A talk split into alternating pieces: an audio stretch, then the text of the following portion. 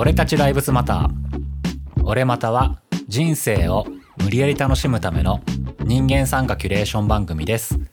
皆さんこんばんは。今日も始まりました。俺またです。まずは自己紹介からいこうと思います。宮古内の元シナリオライター庄司です。よろしくお願いします。末端漫画家キーワです。よろしくお願いします。はい、えー、最後に元はナビで東京でウェブディレクターやってます。吉田です。よろしくお願いします。よろしくお願いします。お願いします。お願いしますまずはめでたいことがあるということで吉田君からよろしくお願いします、そうですね。そうですね。えっと、僕たちのラジオ、俺たちライブスマタ、俺またですが、えー通算で、えー再生数が1万再生を超えました。おおすごい。やっありがとうございます。やったー。たー1万って多いのか？どうだ？1万再生ってすごいんでしょ？どうね最初当初吉田君がね、確か1万再生目標にしましょうって言った時に、俺と岩ちゃんが、うんうんうん。あのバカかって 言った。もうちょっと低く設定しようぜって言ってた記憶があるな。ちょっとイメージできない数字だったからね。ねいや、本当に本当に。1はね、5再生ぐらいかなって思ってたからね、1万再生まで何年かかるんだよみたいなね。えー今、えー。そういう話をしてたかもしれない。えー今収録してるのが3月入ったぐらいだから、うんうん。まあ4ヶ月ぐらいですか、うんうんうんそんなやってんだね。ね。結構やってるね。いや、でもなんか、4ヶ月って言われてそんなやってるって言ったけども、うんうんなんかイメージ的にはもう何年もやってるような気もするね。いや、本当に本当に。ちょっと不思議な時空の歪みを感じるわ。空の ですねってこんなさ、うん毎週毎週こんなに人と話すことってなかなかないですからね。そうだねないな吉田君と岩ちゃんもね、だってこのラジオやってなければね、年に1回最近どうって話すぐらいだったよね。そうっすね。そうだなねうん。本うそれがね、こんなに夜な夜なね、ん。親友かってぐらい、当だね。よ。どんだけ仲いいねみたいなね。怖いわ。うん。まあでもそんな話がね、1万再生もされてるんだからありがたい話です、ね。いや、本当に、あの、ありがとうございまそす。再生してくれる人がいるからですよね、本当にいねや。本当にありがとうございます。めちゃめちゃありがたいね、ありが本当に。うんね、どなた様かの暇つぶしになってるといいよね。そうだね。うん。そうですね。そうですねまあ、これからも、えー再生してもらえるように頑張っていこうと思いますが。次の目標は、じゃあ、ね、あんまりでかく取るとね、へこむかもしれないから、1万1000再生目標いきましょう。いや、言うて1万いったからね。そうだね。うん1000はね、行くと思うんだけどな。じゃあ、2万再生、2万再生目標に頑張っていきましょう。2万頑張ろう。でっけえなえー皆様これからも俺またをよろしくお願いします。はい、よろしくお願いします。では今日は、えー、岩ちゃんからお話があるということでよろしくお願いします。はい。あの、僕ね、最近 DVD 借りてみたんですよ。ほうほうほで、その DVD っていうのがね、それ関係の話をしたいんだけども、えー皆さんご存知でしょうかね、お笑い芸人で松原谷さんっていう人がいるのね。うん、わかるわかるう。。うんうんうんうん。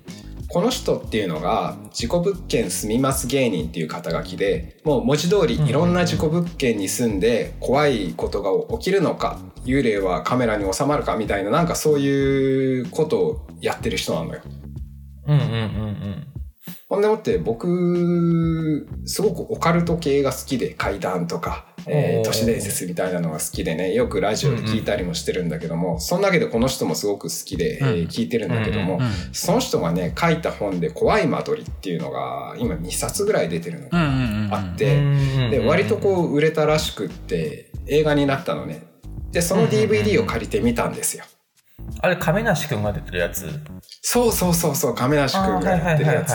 うんでねあれ俺前情報で内容は見てなかったんだけども、うんこう、うんうん。検索とかすると評価そんな高くないなと思って見たんだけども個人的にはすごく、あのー楽しめたんですね。ただこれをホラーとか怖がるぞっていう意気込みで見ると、うん。あ確かに怖いもんではないかもなと思って面白かったけど。え、どんな感じなの？どんな感じなの？うんとね、うん。基本的にはその松原谷氏っていう人が怖、えー事故物件住みます芸人になって、うんうん。えー活動を始めてでさあこれからも頑張るぞっていうまでのなんかそこまでのいろいろあった出来事っていうのをドラマ仕立てにしてる感じね。じゃあ、完全なフィクションって、まあ、フィクションはフィクションなんだろうけど、完全なそういう作られた話っていうよりか、ある程度、その本人のドキュメンタリーっぽい仕立てになってるのね。うん、そうだね。なんかこうそうだね、うん。現実をベースにフィクションをにしてるっていうかまあそういう脚本になってると思うんだけども、うんうんうんなんでまあ若干こう松原民氏のヒューマンドラマみたいな感じなんだけど。あーなるほど むしろ俺そっちの方が面白そうだな。ちょっと見たくそなった。うそうそう、うん、ベースがやっぱこうお笑い芸人ってこともあって、うん。そんなずっとおどろおどろしいっていう感じでは全くないへんだよね。で割と俺そういうやつが好きなんですよ。こうもちろんこう最初から怖いぞっていう感じの雰囲気のも好きなんだけども一番好きなのはそんな感じで普通の日常の中に違和感が滑り込んでくる怖さみたいな、そういうのが好きなんだよね。要はペニーワイズが襲ってくるとかではないわけね「イット!」みたいにそうそうそうそうそう。いわゆるね、モンスターのような殺人鬼のような怪物がわーっと襲いかかってきて、ご飯でカップルをめった刺しにするみたいなやつよりは、13日の金曜日じゃそれまんまそうそうそう。そういうのよりは、こう、引っ越し先に押し入れ開けたら、なんか小箱があって、うんなんだこれと思って、まあいいかって思って、触るのも気持ち悪いしって、ほっといたら、うん。なんだか妙だな、みたいな、そういうやつが好きなんめっですよ。ちゃ俺そういうの好きなんだけど。うん。すあの小箱何が入ってるんだろうみたいあなあ、ね。ほっといたけど後々なんかいろいろ分かるとあの中に何が入ってるのかっていうところがもう想像力で怖いみたいな感じだね。そうそうそうまさにそういうことで、うんうんうん。でこれって結構両極端だよね。ペニーワイズが襲ってくるっていうのと、うんうんなんだかわからない。まあどこにでもあるような箱なんだけども中身がわからない。そしてなんだか異様な雰囲気。なんだろうなんだろう。開けるのも気持ち悪いみたいな恐怖って同じ恐怖ではあるけども似て非なるもので、なんていうのかな、まあその違いによって怖がり方って変わるし人も選ぶのかなっていうふうに思ったわけです、西洋的なハリウッド映画的な怖さと邦画的な怖さって感じだよね。うん、ねそうだね、うん、こういうのってさ、あの本当分かんない人は分かんないってやっぱあると思うんだよね。例えばさ西洋的な怖さって俺にとってはもう個人的にはアクション映画なんだよねうん完全に。うんうん分かるよ言ってることはいはいはい。バトル映画というか、まああれに関しては、うん。主人公が非力だから恐怖になるっていうのはあると思うんだけどそういう西洋的なやつはね。うんうんうんうんね主人公はブルース・ウィリスだったら多分うんちょっと違う、それは面白いと思う。それは面白いな。そうですねそうですね。こうめちゃめちゃにモンスターをボコボコにしたら面白いと思うんだけど ね基本的にはこうか弱い女性でよくこけるじゃん、うんうんうん。そうだね。うん。そうでしょ？そうね。まあそれとは違って邦画っていうのってうんうん。相手がもうなんだかわからないから屈強な男であろうとなんだろうとうんうんうん。怖いじゃん。太刀打ちできない怖さっていうのがあって。確かにね、あのーハリウッド映画的な物理的なね、怖さの映画って、肉体的に強いやつが襲ってくるんだけど、なんか幽霊でもね、すごい手が伸びたりうん。特殊能力があったりとかさ、でも、邦画に出てくる怖いのって、やっぱ髪の長い細い女の人がね、暗闇の中に立ってるだけっていうのが一番怖かったりとかね。もうなんなら立ってなくて髪の毛だけ落ちてるとかね。うん、ああ、怖いね。めちゃくちゃ怖いね、それは。そうそうそう。んんん。怖い話で言うと、俺怖かったのって、あの、伊集院光さんの深夜ラジオのコーナーで、うんあの、空能ってあるんだけど、なんか、あの、その空能っていう話で、脳みそがちょっと混乱してる時のことを話すっていうか、混乱してる思い出とかの話をするんだけど、えー例えば、あの、子供の頃に、家によく遊びに来て自分とも遊んでくれるおじちゃんがいて、まあ、うん。何々さんとか名前がついてて、よくみんなが呼んでて、それで、あの、家族ともよく夕食とかも一緒に食べてて、めちゃくちゃ仲のいいおじさんがいるんだけど、そのおじさんが、どこの誰かは子供の自分にはよく分かってなくて、うんただ自分もすごい仲良くしてもらって、よくしてもらって、よく遊んでもらったおじさんがいてっていう記憶があって、子供の頃に。で、大人になってから、ふとそのおじさんのことを思い出して、で、自分の親に、そういえばさ、何々さんっていたじゃんってそのおじさんのことを話すのね。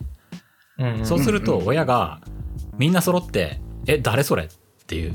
お「えあいたじゃん」ってうちでよくご飯食べてたし俺ともよく遊んでくれたじゃんって言うんだけど自分の記憶にははっきりあるから。だけど結局それが誰も親は知らなくてそんな人いないよって言ってじゃあ俺とよく遊んでくれたあのおじさんって誰？みたいな話とかあって。怖い話。怖いでしょ？ょもうその時点で。俺うんそういう怖さってやっぱ邦画的かなと思ったりするんだけどね。うんそう。そう今の話で言うとさ、うん。例えばそのおじさんにもらったものが実はありましてとか、うんうんうん。仮にだよ、うんうんうん。仮に。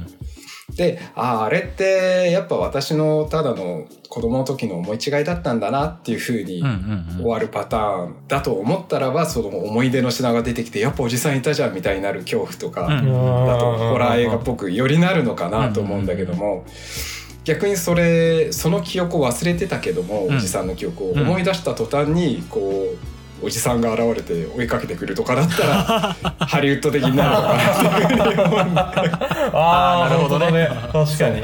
それどっちが怖いかっていうのはその人のね違いによるのかなと思うんだけど、そう邦画的な怖さっていうのはやっぱ想像力なのかなと思うんだよそうだね。はっきり全て見せないで、ねこうえ？っていうなんか不穏な空気だけ残してあとはお前の想像を任せるみたいなところがあるから、そういうのが好きなんだよね。なるほどね。うんっていうふうにちょっと恐怖の種類を2つ出してみたんだけども、どうですかね？お二人さんはなんかこうこれまでに怖かった映画でもいいし実際の体験でもいいんだけども、なんかあるかい？そういう怖い。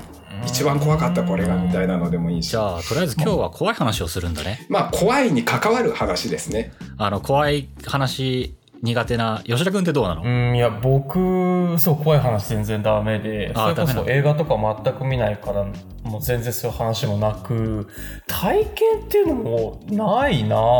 そうか。じゃあ、俺がね、自分の体験した怖い話にしようと思えばいくらでも怖い演出できるし、まあ物理的に説明しようと思えば一応説明もできるかなっていう話をしてみようかな、じゃあ。おうんうんうんいいね今すでに怖いって感じられた方には申し訳ないですけども、じゃあこの回は怖い話について語ってみようと思う。そうね若干若干怖い話するよっていうまあ感じなんで、今、今更押せよって言われたらあれだけどね。まあ、ここまで付き合ってもらってしまったので、最後までなんとか聞いていただけると嬉しいなということで。うん。あれ？ちょっと、ちょっと待って、ちょっと待って、あれ、庄司さんって怖がるの？俺？そもそもなんだけど、うん、なんか、ひょうひょうとしてるからさ、ね怖がりそうにないってイメージあるでしょ？うん。あるじゃないですか。そういう感じある。うん。翔ちゃんはね俺たちがね、うん。うん。えーちょうど10代後半19歳高校卒業した頃。免許取り立ての頃ですよ。免許取り立ての高校生っていうのはね ドライブに行きたいね。高校生じゃないか。高校卒業してるからね。若者っていうのはうんうん。ドライブに行きたい。そして田舎者っていうのはやることないからとりあえず肝試し行くんですよ。そうだね。うん。偏見がすそれでるけど翔ちゃんもねこう。んううんある日肝試し行こうぜって誘ってきたもんで当然誘われたもんだから俺たちも怖がってたらね、えー舐められると思ってこう行こうぜって感じになるんだけども。うんうん。でブーンと走ってるとね夜中にもうほんと12時回ってる深夜ですよ。こうね、現地が近づくにつれてだんだん翔ちゃんが無口になってくる。あれあれって。おかしいなおかしいなと思って。でいざそのこう現地怖いところここを曲がったらぐにゃぐにゃと登っていってそこの現地に着くよみたいなところに差し掛かったところで翔ちゃんがねぽつりと言うんですよ「やっぱりやめない?」って 全く空気読めないやつだよね。ほんと言い出しっぺがさ大はしゃぎで行こうぜ行こうぜって言ってやめないだからねもっと早く言えばいいのにギリギリまで我か慢してっこ悪い。やっぱね、現地に近づくとね、怖くなってくるもん。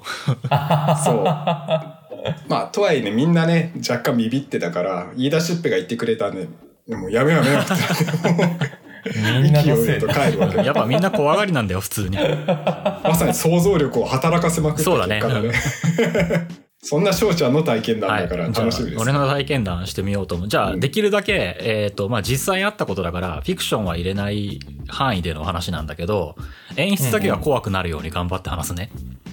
うんこれ、俺がね、高校生ぐらいの時の話で、うん。前段階の話からすると、俺、あの、学校のね、高校のね、遠足があったのをサボってね、サボった挙句に、家にまだ誰のものってない頃に1台だけあった携帯電話をさらにパクって、隣町に遊び行って、で、その携帯電話で、その、悪ガキだな友達携帯持ってるやつにかけまくって遠足どうとか言いながら、俺めっちゃ隣町いるわ、みたいな話をしてたら、子供だ。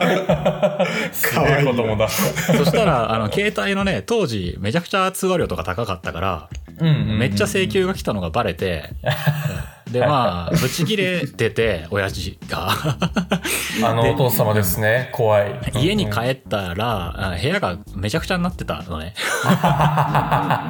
でこれはやばいと身の危険を感じて、えー今夜は家にいちゃダメだなと思って、方々を頼んで、どっか泊めてもらえるところないか、先輩とかに電話したら、一つうん空き部屋があると。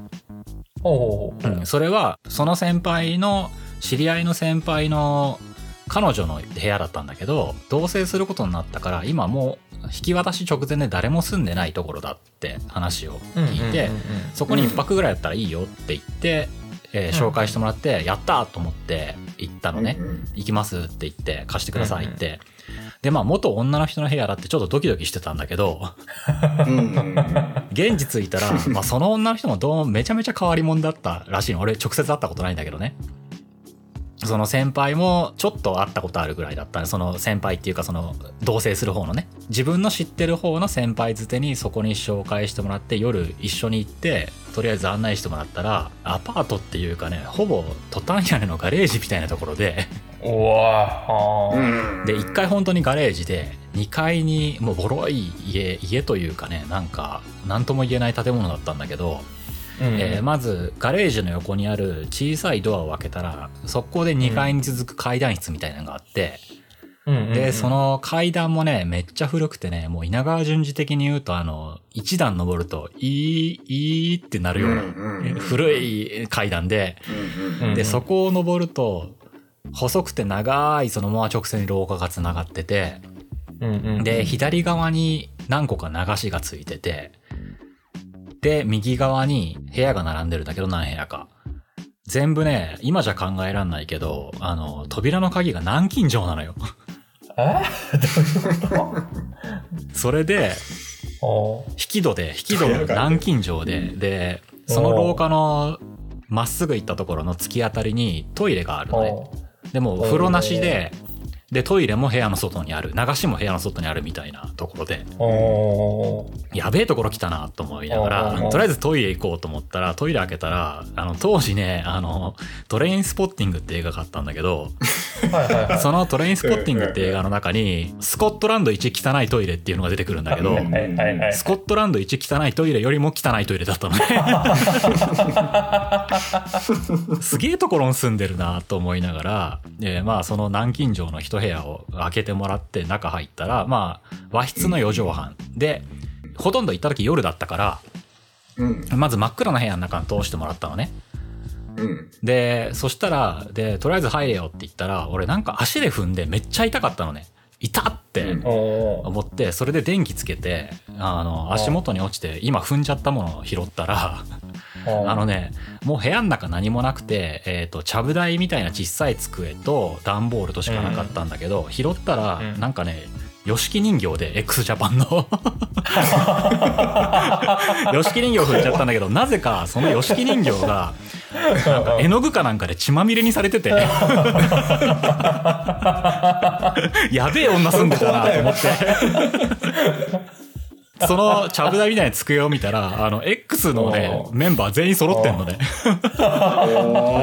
それも、あの、あ、見た目のメイクの仕方とか、あとベーシストがヒースじゃなくてタイジだから初期だと思ったんだけど、全員やっぱ、やっぱ後で血まみれにされてるのね、なぜか絵の具で。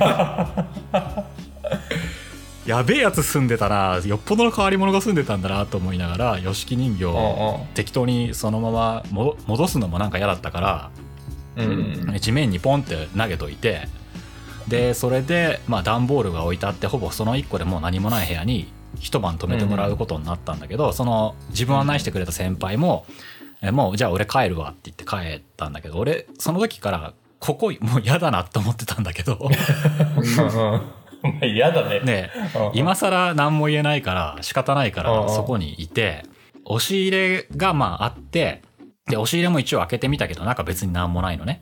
まあ他に何もないガランとした部屋で仕方ないからなんか段ボールあるなと思って興味本位で段ボール開けてみたらえっ、とねうん。中に入ってた本がね俺それすごい強烈に覚えてんだけど当時ねうん。まだ BL っていう言葉がない頃だったと思うのね。うんうん。あの頃ってなん八百本とかって言われてたのかな？あ、八百本だ。それの、その、今でいう BL 八百本の、なんて言うんだろう、内容がね、最強に過激なやつだったのね。どんなやつ住んでたんだよ、本当に それが一つ残された段ボールの中にいっぱいに入ってて、で、まあ、そこに見えるのはね、血まみれの x ジャパン一同でしょ？やばいね。やばいな、相当やべえやつ住んでたなって思いながら。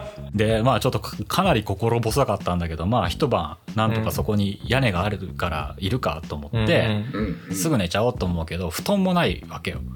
うんうんうんうんで、まあ速攻で夜になってきて、もう入った時点で結構夜だったから、うんもういい時間になってきて、うんうん。それでドア閉めて、でも速攻で寝ようと思って、うんうんで横になってたのね。うん。で、かなり怖かったのね。はっきり言って。でしょうね。うんそしたらね、こっから本当に怖いんだけど、まあ、じーっとしてて、物音一つないわけですよ。で、何個か部屋があったんだけど、うん。自分しかいないのかなっていうぐらい、シーンとしてたのね。うんうんうん。それで結構、あの、いい時間になってきながら、ちょっとうとうとしてきて、で、シーンとしてるからいい感じになってきたら、えっ、とね、その、さっき言った廊下通って階段降りた一番下の一つの入り口があるわけじゃない。うんうん。ガチャッと音がしたのね。おお。で、キーって開いたのね。俺音しか聞こえないよ、上の家。その一部屋にいるから。それで、まあ住人か誰か住んでる人が帰ってきたのかなって思ったのね。なんだけど、そこから、いあの階段登る、いー、いーって音が聞こえて、うん。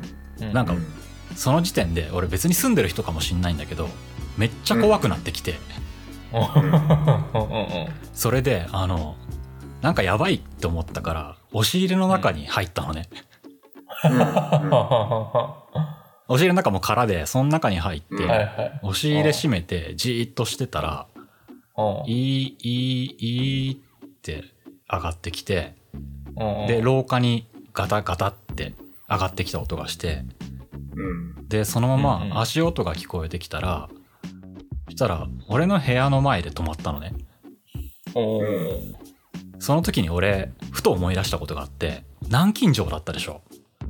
はいはいはい。南京錠って外から鍵閉められるけど、うん開けたら中からは閉めてないんだよね。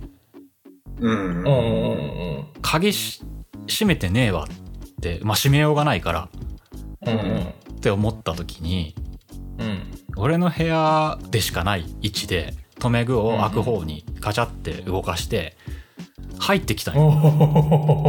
もう死ぬほど怖くて、俺押し入れの中で黙りこくってるのね。はいはいはい。それで、そのまま真っ暗な部屋に入ってきた時に、うん畳が沈む音が何個か聞こえた時に、うって声が聞こえたのね。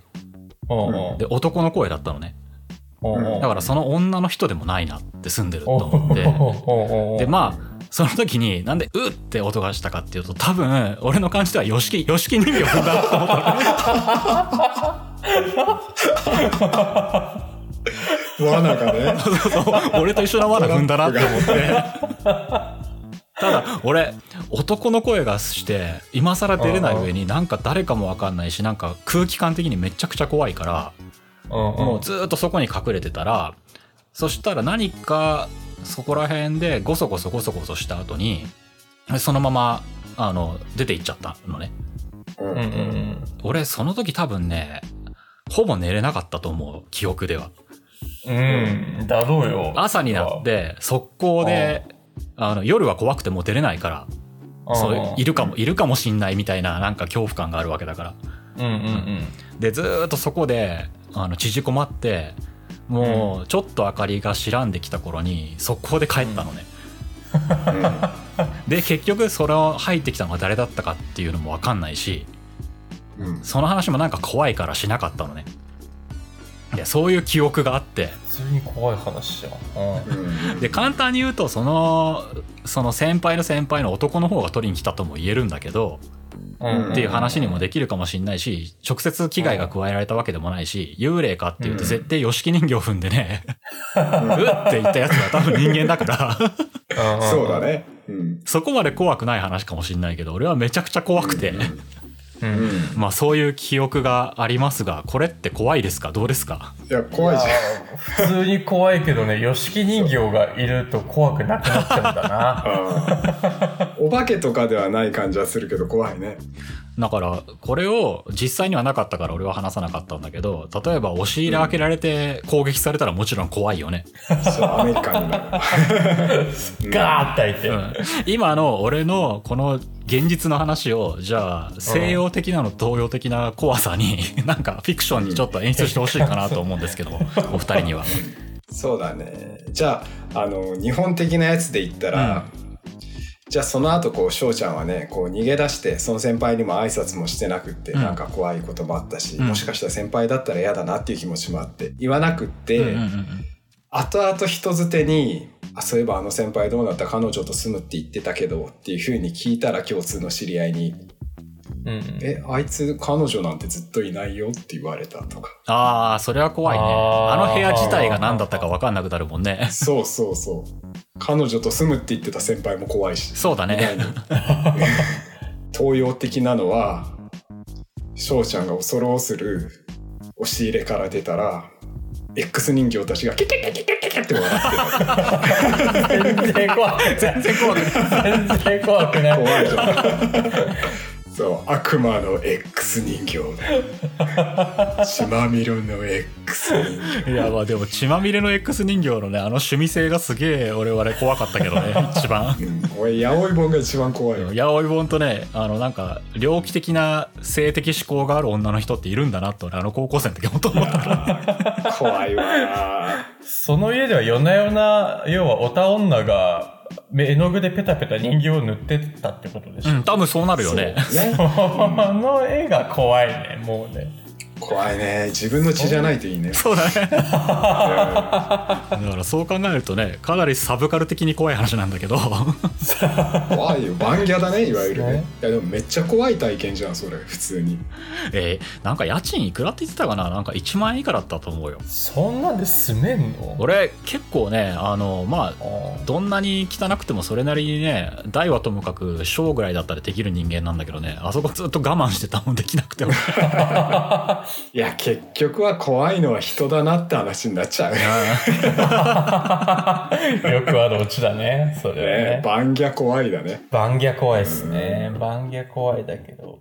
吉田君はあんまり積極的に入っていかないよね、怖い話だと人に聞いたりとかもしないだろうしそうなんですよ。怖い話のストックもないし、うん何が怖いだろうなっていうのもないんですよね。なあね、触れないようにしてるわけだもんねどっちかあれちょっと、この怖い話すよって回には合わないかもしれないんだけど、あの、あれ、僕が一人暮らししてた阿佐ヶ谷の家なんですけど、あの、なんかその時僕すごい不眠症とかになってる時期で、多分社会人、アニメ会社辞めて別の会社に移った年ぐらいかな。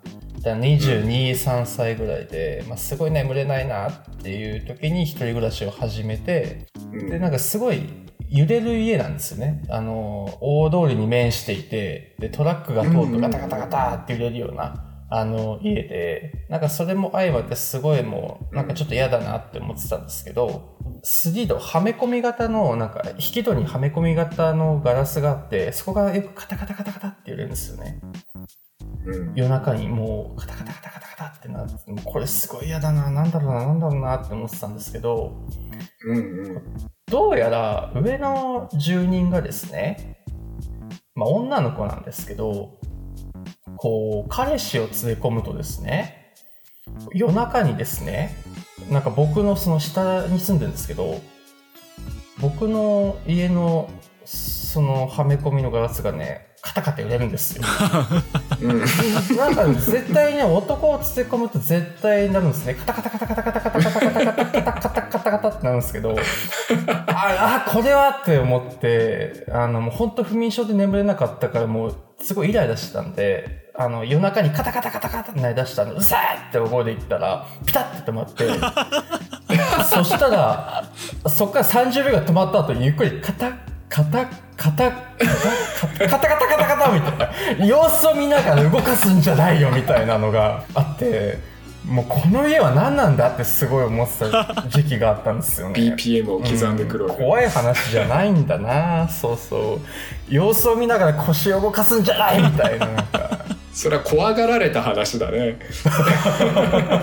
うん。ただ様子を見ながら性欲が勝った話だよね。そうそうそうそうそう。だね、うんまあ恐怖と近い感情ですよ。そうだね。それは。ね怒りに近いですね僕の方はね。そうだね、うんうん。なんだこの話。いい話じゃん。あでも翔ちゃんのは何だろう人コアだよな。サイコサスペンスだよなどっちかっていうと。ね。でも邦画的な話だったよね。結構邦画的に、恐怖として。はね、まとまってる話だと思ったんだけど、うん。あの、今聞いてたらね、その次に言った吉田くんの話は完全に洋画だね。ハリウッドでありそうな話だね。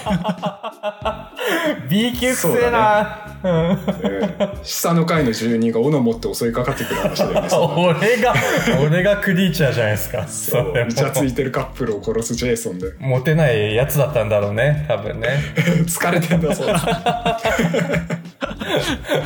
いや、まあ、なんか俺の変な話とね、あの、吉田くんの話も言っちゃったから、せっかくだからなんか、岩ちゃんないの？洋画的な話でも邦画的な話でもいいよ。そうだねじゃあ僕のはね僕自身は実は体験って一切ないんだけども、うんうんうんうん。あのー僕の奥さんが体験した話分かりやすい怖い話しようかなと思います。締めに、うん、なんか、こっからはちょっと本当に、ね、本当に何か不思議な話になるかも。うん、苦手な人はちょっとうん。耳暖房で、せっかくだから聞いてほしいけどね。まあそんな激しい話じゃないんですよ、うんうんうんだけど、うんうん。じゃあさせていただこうと思います。はい。本日の締めによろしくお願いします。はい。えっとですね、この話っていうのはね、うん。うん。えー僕は東京にまだ出たての頃だから庄司君うん翔、ちゃんと同じ会社に働いてた頃だね、えーもう20年経つかな。20年は経たないか十数年だよねでもね、うん、そうだね。うん。前の話になるんですけども、当時ね僕中野に住んでたんですよで奥さんと一緒にまあこう狭い部屋で2人暮らししてたんだけども奥さんっていうのはその借りてた部屋のそばの、えーカラオケ屋さんでバイトしてたのね、うんうん、わかるな。分かった？翔ちゃん分かるよね。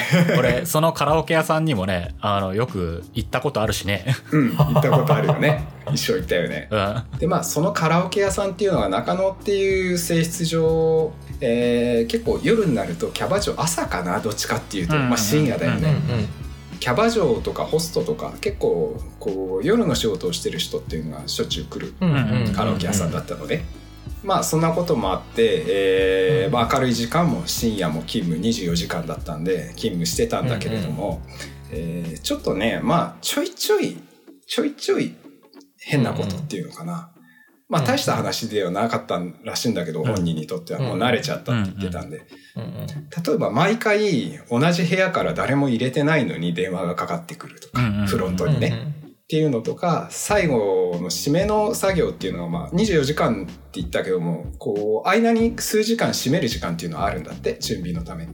なんでまあこう夜勤務の人が朝勤務の人が来る前に一回閉めるんだけどもその最後の締め作業をしてる時にそのカラオケ屋さんっていうのが1階にまあ何部屋あったかな？結構そんなにたくさんない小さいカラオケ屋さんだったのね3階建てで。でその1階にフロントがあってでフロントの横通り抜けると奥に1部屋。でその手前にもう1部屋ぐらいの感じだったんだけども、うんうん。そのトイレっていうのが、え2階に上がる階段のなんていうのかな？デッドスペースができるじゃない？階段の下に三角形、うん。うん。そこにねあのトイレあったんだって。うんうんうんだからトイレに入ってる時に人は階段を乗りあー降りてきたり登ったりするとコンコンコンコンって足音が必ず聞こえるのよ。でその夜の締め作業してる時にトイレに入ったら当然その締め作業一人でやってるから他に人はいないんだけども、誰かが登るないしは降りるコツコツコツって足音が聞こえるとか、はいはいはいはい。うん。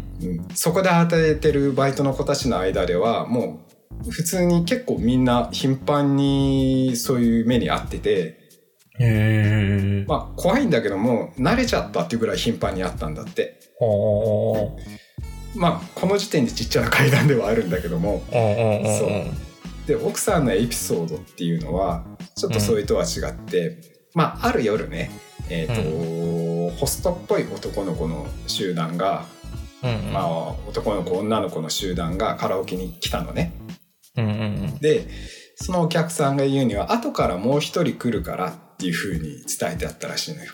えっ、とそのフロントっていうのがもう入り口入ったら速攻フロントなのねだからまあすぐ分かるだろうっていうことで。でまあそのさっき言った1階の一番奥まったところにある部屋っていうのに通したらしいのよ。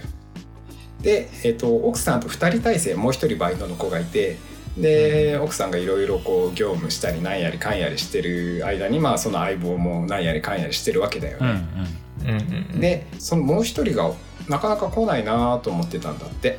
ちょっと業務でフロント離れたりしてたからもう来てるかもしれないと思ってこう、うん。そしたらなんか確認注文取ったりとか確認取ったりとかがあるのかまあ何かしらの業務で、えー確認に行ったらしいのよ。うんうん。で窓からまず扉に窓がちょっと高いところに窓があって中を少し確認できるんだけども、うんうんうん。うん。うん部屋は暗いんで、うん。まあ、はっきりとか見えないものの、うんうんうん。えー結構高い位置にある窓からちょっとスッと中を見ると、うんうん中でこう歌ったりワイワイやってる姿っていうのが見えるのね。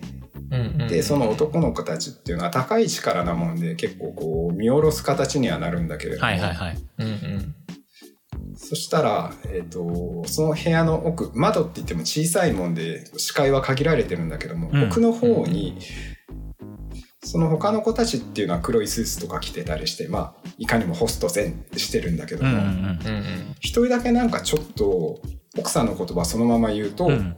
うんトラさんみたいななんていうのかな少し古めかしいああいうスーツじゃないんだけどなんていうんだろうね、まあ、ジャケットにパンツにみたいな感じの。服装してる人がこう奥まったこう窓から部屋の奥を見た壁際に立ってるん。だって一人。で見た目からして他の人と違うからあうん。うん。来たん。だと思った後から来るって言った人来たんだと思ってただその寅さんっていうのがこう肩から上ぐらいが言ったら窓の視界って限られてるから見えないんだって、うんうん。でなんかちょっと変な感じするじゃん。一人だけそんな服装だし。で変な感じするなと思って。でもまあ当然来るって言ってたから来たんだなと思って。じゃあなんか注文取りに行かなきゃいけないかなって言ってワンドリンク制とかなんかだったのかな、うんうん。うん。でこうフロントに戻っていったら、うん。ちょうどそのもう一人の人がフロントに戻っててなんやかんやの業務を終えてで「ねえねえ」って言って後からさっき来るって言ってた集団の人のあのうん。お客さん来たのっていうふうに聞いたら「うんうん。いや私がこフロントにいた限りは来ていない」っていうらしいの。え？と思ってうん。でもう一回窓からこう見に行ったら、うんさっきこう寅さんが立ってたとこには誰もいなくって。うんうんうんうんであれあれ？と思って、うん。でまたフロントに戻ってその相棒に同じようなことを話してたんだけども、うんうんうんうん。話してる最中にハッとしたらしいのね、あうんうん。肩から上見えないって言ってたじゃん。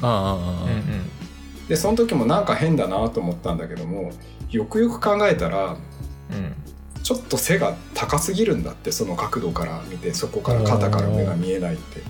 異様に背が高いんだって。でもその時はもうなんか先入観っていうか後から人来るって言われてたから服装も変だなとは思ったけどうんおかしくは感じなかったんだけどどう考えても変じゃんと思って、ゾッとしたっていう話です。なんでお化けなのか結局後から来た子っていうのは普通にいるのよ。はあお客さんでだからそれがおかしなものであるのは確かなんだけども、うんもしかしたら一時的にそこにいたのかもしれないしいや怖えでも圧倒的に違和感がある。おかしいって立てるわけがない場所高さ的に角度的にパースが合ってないっていうか。怖い話じゃん。怖いんすよ。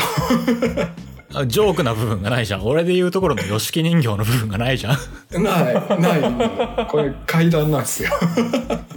ずっと怖い話してるじゃん。やっぱそういう怖い話ってさっきずっと話してた話で言うと邦画的だよね。邦画完全に邦画。ふと今話してて思ったんだけどいわゆる海外的な物理的な攻撃してくる怖さってやっぱ幽霊じゃなくてやっぱ人間の怖さに近いのかな表現してるものとかも。物理的に犯罪に巻き込まれるみたいな怖さなのかもしれない、うん。なんかそう思った。結局例えばペニーワイズが襲ってきたっていう映画があってもペニーワイズは連続殺人犯がモデルなわけだからそうだね。物理的なやっぱ人間だもんね。うん。うんうんうん。で、結局今の奥さんの話っていうのは、うんそれ以降、かつて何があった、こうだったみたいなことは何にもわからない。本当にただそういう不思議なものが見えたっていうだけの話なんだけども、個人的にはやっぱこういう話の方が何もわからない謎だけ残るっていう話の方が違和感だけ残るようなものの方が好みだし怖いなと思うんだよね。あいやさ今の話は普通に怖い話じゃねえかっていうのが一つと、リアルにちょっと不思議な話っていうことでその後何かが起きられても困るわけなんだけど、うんうんうんやっぱそこまででいいよねって俺は思っちゃうね。あの怖いって、うん俺もそう思う。例えばね今の岩ちゃんの奥さんの話がさ、うん。それこそ13日の金曜日だとか、うんね、え「イット!」みたいになると例えばね、岩ちゃんの奥さんが、まあ、降りてきて、またロビーに、ロビーというかね、あの、受付のところに降りてきて、もう一人お客さん来たって聞いたら、うん。いや、まだ来てないよって言うわけじゃん。そこまでは一緒の流れなんだけど、多分そこがハリウッド映画だったら、まだ誰も来てないよって言われた瞬間に、多分2階のホストの部屋から、ギャーッと音が聞こえて、そうね。ボックスがみんな血まみれのスプラッターになってて、チェーンソーを持ったトラさんがさ、襲いかかってくるでしょ、やっぱ自分たちにも。そうなると、あの、やっぱなんか違うわけじゃん。いそうだね。うん、や、怖いよ。どう考えても恐ろしいよ。どっちも怖いけどね。めちゃくちゃ怖いけど、ねっていうか死ぬじゃんっていう話になって、もうそうっすねそれはね、うんいわゆる、あの、今まで僕らが話してきた心理に来る怖さっていうよりも命の危険だもんね、もう。そうだね。ねうん。完全そっちですね。命の危険だと怖いに決まってるんだけど、その手前で止まる、まあ、あの、リングとかは実際、その、貞子見ちゃったら死ぬんだけど、人は。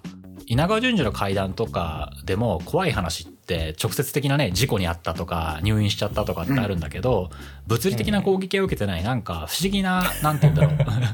情緒の部分は残してあるかなと思うね。はいはいはい。そうだねやっぱ情緒って言葉があってほしいな、俺は怖い話にって思ったから。そうだね。わかるわかる。だから、さっき3人で話して、ハリウッド的だっていう評価を受けた吉田くんの話は、あまあ、ある意味の情緒かもしれんけど、俺は、まあ、あまあ、情緒あるか。あるな。情緒だよ。文学だよ。となったら止まって、様子を見ながらちょっとカタカタしてくるっていうのはなんか、ちょっとね、情緒はあるかなと思ったけど。やはり我々は日本人なんです。まあ確かにね。行間が好きだ。うん海外作品のね、13日の金曜日とかね、情緒ねえもんな。とにかくね、パーティーピープルでイチャついてるやつから惨殺されていくだけだもんねそう。ね。そうだね。あれはあれで面白い。貞子 VS かや子だっけ？あれはまあ、あれは、アクション映画なんで。あれ、ああいう面白さはまた別物としてね。うん。まあ多分、岩ちゃんも俺もそうやって今言ったように、情緒っていうものがある方がやっぱ好みなんだなっていうのが分かったんだけど、うんねまあ今回ちょっとね、自分の意思をはっきりさせてない吉田くんが自分の好みを ちゃんと言いつつ、まとめの方に持っていってもらおうかなと思うのおで。えー、無理を言うぜ。よし、吉田くんに振ろう。おー、俺かい。じゃあまとめをよろししくお願いします、吉田くん。おはーい。まあ、あの、冒頭言ったかな？あの、僕ホラー全然ダメで怖いの本当に見れないんですけど、やっぱり怖いなっていうものは情緒的な方ですよね。その、庄司さんの話場のヨシキが出てきたからちょっとどっちだけになったんですけど、まあ、ヨシキが出てこなかったら怖いし、あうん。と岩さんの話っていうのも当然、あの、怖かったので、うん。ああいうなんかじわっとくるやつっていうのはなんか、なんだろうね、日本人的な怖さっていうところなのかな？うん日本人が感じる怖さっていうところに僕もやっぱりすごい怖い、すごい怖いなと思うので、まあ、僕はやっぱり情緒的っていうところですが、まああの僕個人的なね、あの話をしたじゃないですか。僕の、あの、揺れの話。あれはですね、まあ、あの気持ちは完全にスプラッターになったので、僕がね、絶対にお前らをチェーンソーでやってやるみたいな気持ちになったから、あれはもう、んそうな。うん。その時の感情によるんじゃないかな。どっちが怖いかっていうのは。うんうんうんうんうんそうだね。あれはね、俺は絶対に未だに許さないと思っています。旗から聞いてるとね、なんかいい話だなと思っちゃったんだけどね。本当かよ。そうね。青春だね。本気で腹立ったからね、あれはね。チェーンソー回してやろうと思ってます、あれは。うん。これでまとまるかな？まとまるかな？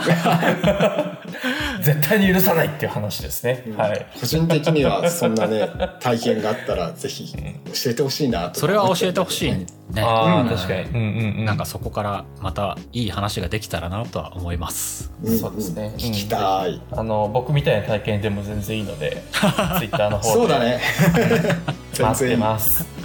絶対にチェーンソーで切ってやるって話聞かせてください。はい、じゃあ今日はこの辺で終わりにしようと思います。ありがとうございました。はありがとうございました。ありがとうございました